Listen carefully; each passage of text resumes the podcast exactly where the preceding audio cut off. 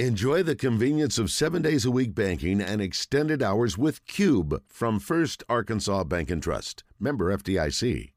It's time for Bart Reid, Drive Time Sports Insider for everything basketball in Arkansas. Bart is a former college player here in Arkansas and has worked alongside many of the top college prospects in Arkansas with his pure sweat skills and drill program. Bart Reid is brought to you by Arch Street Wheel and Tire. Tell them you heard this ad on the buzz, and you'll get $100 off instantly with the purchase of four Toyo or Nitto tires. Only at Arch Street Wheel and Tire.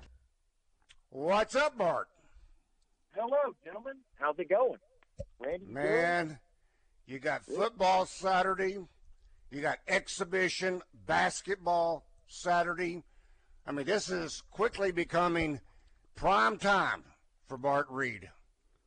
Well, it's the best time of the year, and it's, it's perfect golf weather too. So it is. Uh, it's the best time of the year outside of March Madness, I think. Yeah, I got to throw in the golf. Don't forget the golf. That's uh, right. Bart, what did you think after the exhibition game? Your thoughts on Arkansas and Rogers State? Well, I think the Razorback fans will see right away the tempo and speed at which this team is going to play with compared to last year. I think right away it stands out. That ball is getting up the court in a hurry and almost like a eight to ten second type of shot clock situation. They're going to put up ten, anywhere between ten and twenty more shot attempts per game than the Razorback team averaged last year. And I think so. What that means for everyone is we can see that the ball is moving. Last year, JD Notae was heavy Notae, heavy Notae. The ball did not move a ton. So it's moving. I think we have a bunch of willing passers. And I think from a team perspective, it seems like the team is actually gelling fairly well to be so early and to have young players. But I also think, Randy, they have got to cut out the turnovers. And you can see it early in the Rogers State. It allowed them to stay around against a really good team. Those type of unforced turnovers are going to get you beat. So they definitely have to tighten up on the turnover aspect. Let's talk with KJ. KJ, good afternoon. Welcome to Drive Time Sports. Hey guys, uh, I got a question. Uh, Malik Hornsby, I know he wants to be a quarterback, but occasionally he might come back next year. But what do you guys think about Malik? Does he transfer? Does he stay around? Or what's your opinion on hang up? Don't know. We we don't have any idea what he's going to do. He, he does want to be a quarterback. We would, without talking to him, without knowing him, without ever having the the, and you wouldn't ask him this question during the season anyway.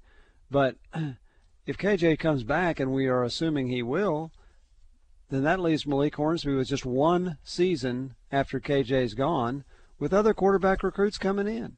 And so if he wants to be a quarterback, unless he just loves the University of Arkansas, loves everything he's doing here, you'd have to think he'd look to go somewhere else. That that's what you would think, but we don't know that for sure. You guys have any different opinion? No, I, I mean I I just would repeat what you got through saying, and no need for that. Um, I think whoever uh, would arrive on campus, I think Malik has shown now he is a number two quarterback at Arkansas, even if he were to stay around for next year with whatever competition there was, unless you got you know someone that just fell into your lap uh, that you totally were not expecting. But um, no, I don't think there's anything else that you can add to that. And uh, you know, from a player's perspective uh, if he talks to, and probably he'll have this conversation since KJ talked him into returning. He probably will have another conversation with KJ. This time, asking him, "What are you going to do about next year? Uh, are you going to stay? Or are you going to go?" If he says, "I'm going to stay," I think then that decision is now made for Malik Hornsby. Hate to see it, but he is a quality player. But that's what's yep. going to happen. Um, Bart, Yes, sir. I know Eric Musselman probably would not want someone in from the outside to try to break this curse of shooting the basketball uh, anywhere from three feet from the basket back beyond the three point line. So what can I mean? What can be done? Uh, uh fans are going to be griping about their three point shooting all season long yep. if they continue on the way they are right now, and and it's going yep. to cost them some games. Same song. Uh, they're going to need yeah, some gonna, threes in some yep. games just to keep up. Yep. And it we, we've talked about this from a skill perspective so many times, guys. The the the ultimate skill is shooting the basketball. It was 30 years ago. It's even more now. But what we find is it's so hard to find elite level shooters. Like it's just really difficult. And we saw Joseph Pinion, who is an elite level shooter. Okay, so I've known Joseph for an extremely long time. It's an Arkansas Hawks type of kid. A really, really talented player comes in and goes what four for six, and it's almost like this breath of fresh air that we see someone that can come in and hit shots. And the one thing about Joseph that I think separates him from other players is he hit contested shots. At least three of those shots, he was heavily contested. So it doesn't matter what competition they're playing on. A contested shot's a contested shot. So mm-hmm. it is such a struggle to find quality basketball shooters. Coach Musselman and the staff, they believe in taking shots. So Randy Rick, we know it's not there that they're not getting enough shots in practice. It is hard to change mechanics. Individual coaches don't have time to change mechanics. And until the rule changes, they only have so many hours per week on the court. And Randy Rick, you guys know they can't isolate that for one individual player to improve on mechanics. That has to be time spent with the team. So if they're not coming in with a great shot, chances are they're not leaving with a great shot. So this is the ultimate challenge that they have. And moving the three point line a couple of years back, Randy Ricketts made a difference in shooting mm-hmm. percentage. There's no doubt about it. But we've missed chippy shots as well that I think right. should be hit. There's no doubt. They've got to be hit. They've got to learn to hit and go into contact instead of taking contact and the young players have to learn that. Well, that was a point of emphasis last year, if you remember. Um, I can't remember which player or players uh, could not finish due to contact. And even yeah. though the foul would be called, well, sometimes the foul was called, uh, not quite 100%. But, um, you know, this problem of finishing isn't new. And then on top of that, that mid-range jumper, and Bart, we talked about this a long time ago, and that's the beauty yeah. of the game package which we get now, and that is I love shot charts because shot charts, yeah. to me, they tell the whole story, and yeah. uh, where what's your best spot to shoot from? Right side of the court, left side of the court, top of the key, whatever it may be.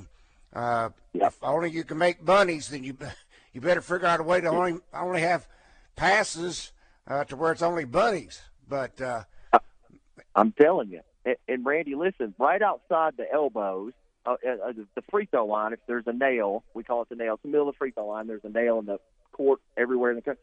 The elbows right outside of that's called the hollow area. That's the best place to take mid-range shots because it's the hollow area. Hence, there's no one there. But outside of really Devo Davis, which I think Devo, of course, I know he missed the red white game with the third. I think he is the one guy that's going to stay in the lineup because of his ability to recognize mid-range jump shots and guys he can hit them. Uh, but it is amazing. Not only can they not hit them, they're not even really looking for them, and so that's something that they really have to work on in practice. Is methodically pulling up and taking those shots. And guys, I wish we would take more of them because they're open. We'll take two dribbles into a contested lane, but we won't stop and pop three feet, five feet further back with an uncontested shot. It's a little bit frustrating at times. Yeah, uh, just just yeah. And I'm, I'm picturing uh, in the half court players, and I'm wanting to. I mean, even last year, a couple of times we saw JD Notae pull up uh, from about 12 feet and uh, at least attempted, you know, a shot, a teardrop. Yeah. But um, man, like you say, a lot of missed opportunities inside that lane. Bart, a, a nice uh, kudo again to one of the highly regarded freshmen for the University of Arkansas, and that is today Jordan Walsh was named to the 20 person watch list for the 2023 Julius Erving Award. And it's named after the 1993 Hall of Famer, Julius Erving. It honors the top small forward in Division One men's basketball. National Committee of Top Basketball Personnel determined the watch list of 20 candidates. So, out of the entire nation, that's pretty impressive, if you ask me. It's extremely impressive, and I, I'm a big fan of the way he plays. He's so explosive, guys. It's hard to picture him not being an top NBA level player with his ability to explode and really just go grab rebounds and just his ability to separate off that first and second dribble. And I think he's going to consistently have a great season and put up really well rounded numbers rebounds, block shots. Um, I think he's going to shoot the ball at a high percentage. So I really look for Jordan Walsh to have a really big season for us this year. You heard so often, at least, you heard, well, that's what a five star is supposed to look like. That's right. Look at Jordan Walsh. That's what a five star is supposed to look like. All right, Bart, hang on. We got to take the break. Yes, sir. Rick Schaefer, I'm Randy Rainwater, Bart Reid. Thanks again to Arch Street Wheel and Tire. Drive Time Sports will continue in a moment. It's time for Bart Reid, Drive Time Sports Insider for everything basketball in Arkansas. Bart is a former college player here in Arkansas and has worked alongside many of the top college prospects in Arkansas with his pure sweat skills and drill program. Bart Reid is brought to you by Arch Street Wheel and Tire. Tell them you heard this ad on the buzz and you'll get $100 off instantly with the purchase of four Toyo or Nitto tires. Only at Arch Street Wheel and Tire. And Bart, so often when uh, a high Power 5 program plays an exhibition game, it's usually against boys of the poor or, you know, the, the Windy City uh, Quartet or something like that. Uh, Sure. Now, I'm not saying that the other night that was what played. Roger State is not the Windy City Quartet or uh, the Boys of the Poor, but uh, they really, I mean, Arkansas is really stepping up, and I'm talking. Uh, this is what number 12 in the country preseason wise. The Texas Longhorns. Now it's going to be called an exhibition game. Nobody's going to be able to watch it except for the folks that actually attend the game. Yeah. And I guess you could get vibes one way or the other from the Texas Longhorn Radio Network. Well, their television network has chosen not to air the game. But anyway, that, this just, I mean, to me, this is wild that Arkansas is going to play Texas in an exhibition game. Well, listen, it, it usually the co- the coaching situation when you're looking at scheduling games usually goes this way. If you don't think you have a really good team, you don't want to play really really good teams very early. That's for sure. So that will tell you that I think Coach Eric Musselman has a lot of confidence in his Arkansas Razorback basketball team to go out and play such a quality opponent on a certainly a national stage, even though they're not going to be able to see it, it certainly is a game of national interest. So he obviously has a lot of confidence in his players. And on the same side, Chris Beard obviously has a lot of confidence in his guys. And I'll be really honest, I thought two years ago in the NCAA tournament, Texas Tech versus Arkansas, thematically was one of the best NCAA tournament games I had watched in a very long time. They were two coaches at the very peak, and I mean the peak of their powers and ability to kind of control the game. So I would anticipate those that get to watch the game, it will be high level basketball and certainly a early test for both programs. Uh, this from uh, our Asher Record Service Company live feed feedback. This from Jamie said, heard Bart on. Is that our small lineup that started against Rogers State? It's one of the options, and I, Randy Rick, I think this is where uh, Trevon Brazile adds so much value to this team. He played out of position at Missouri. We've talked about it many times. He's really a four. He has the ability with his length because of his shot blocking ability to play the five. And I felt like the core of the new coming freshmen, the Anthony Blacks, the Nick Smith, and the Jordan Walsh, I felt like that they were staples in the starting line.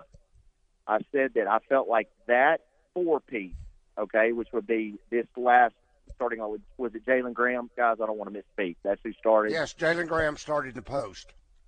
Okay, yep. So that spot is interchangeable. I think with the Ricky Council, with the Devo Davis, that spot you will see kind of flexed in and out when we want to go with a small lineup, which would put Brazile at the five.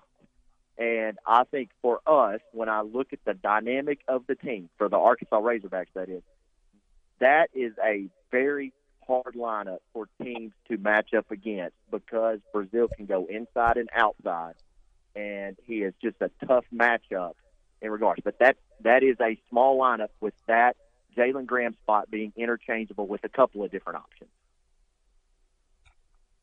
Um, this from Jim. He says, "Is Joseph talking about Joseph Pinion the answer to our three-point shooting issues?"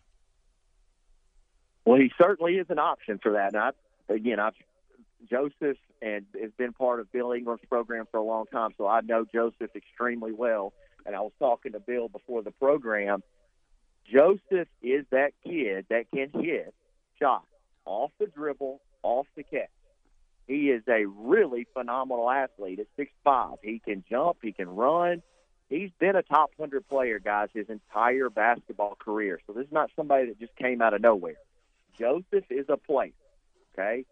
I think what you're going to hear from various sources is that he struggles defensively. Let me just be honest. A lot of freshmen struggle defensively, okay, especially at that level. There's an adjustment. Joseph can flat play. He can hit those shots consistently. I certainly think he's got room for improvement, just like everybody does but he does give you when he is on the court another dimension that you have to account for. Rick Randy, you can see how much this team likes to penetrate and kick. They will make the extra pass. Can you imagine if Joseph Pinion's in the corner and hits about two to three three point shots a game? It changes the dynamic of that Arkansas Razorback team. So I would like to see him get some more minutes. Give him a shot. Bart, talking about uh, defense, inability or otherwise uh, concerning the defense. I look at, at Joseph, though, as being what? He's six five. I don't think he's a point guard. I think he is an off guard, two. Yeah. I don't see him as a three, certainly not a four, and not a five. Now you Yeah. turn that around. Now defensively, I don't see him as a one. Yep. I don't. I'm not sure if, if he can guard effectively a two, a three. Nope, out of position. Four, same thing. Five. My, I, again, what I'm trying to say is the size of uh, Joseph Pinion. I think is going to be critical when it comes to the defensive end because he's got to fit somewhere. Yeah, he's got he's got to fit somewhere, Randy. So you bring up a great point. And so we know from this from Coach Musselman's defensive philosophy, he likes to switch a lot of things. Which in any given situation, Randy, you're right. He could be guarding two. They switch a high ball screen, and he's guarding a one, and that puts him. And I think therein lies the crux of the problem. I, but I do believe this. At six five, he is athletic enough, and he is big enough. He's got a big enough frame where I think with some technique and some focus, and a lot of defenses want to. I don't think I was a great defender in high school, but I certainly became a great defender in college. But I was lucky enough to have Sidney Moncrief, who was an all NBA defensive player that taught me a lot of things. I think he can get there, but I see the problem, especially for a freshman, And guys, he's playing at the highest level. Power five is as high as it gets. So that's the issue, and we've said it many times, Randy Rick. You are what you can guard. So Mhm. if he can't guard, I don't think you play on a Coach Musselman coach team. and he's not going to change his philosophy. He's not No. going to play his No. zone just to No. just to fit a player. That's right. That's right. One hundred Because there were times in the past couple of years, there were some players you'd think, man, the zone would really help those that particular guy, but they don't play zone. All right, Bart, we will talk with you, I guess, again tomorrow. As Bar Bart Reid of Pure Sweat Basketball Skills, thanks again to the Arch Street Wheel and Tire. Hour number three, straight ahead.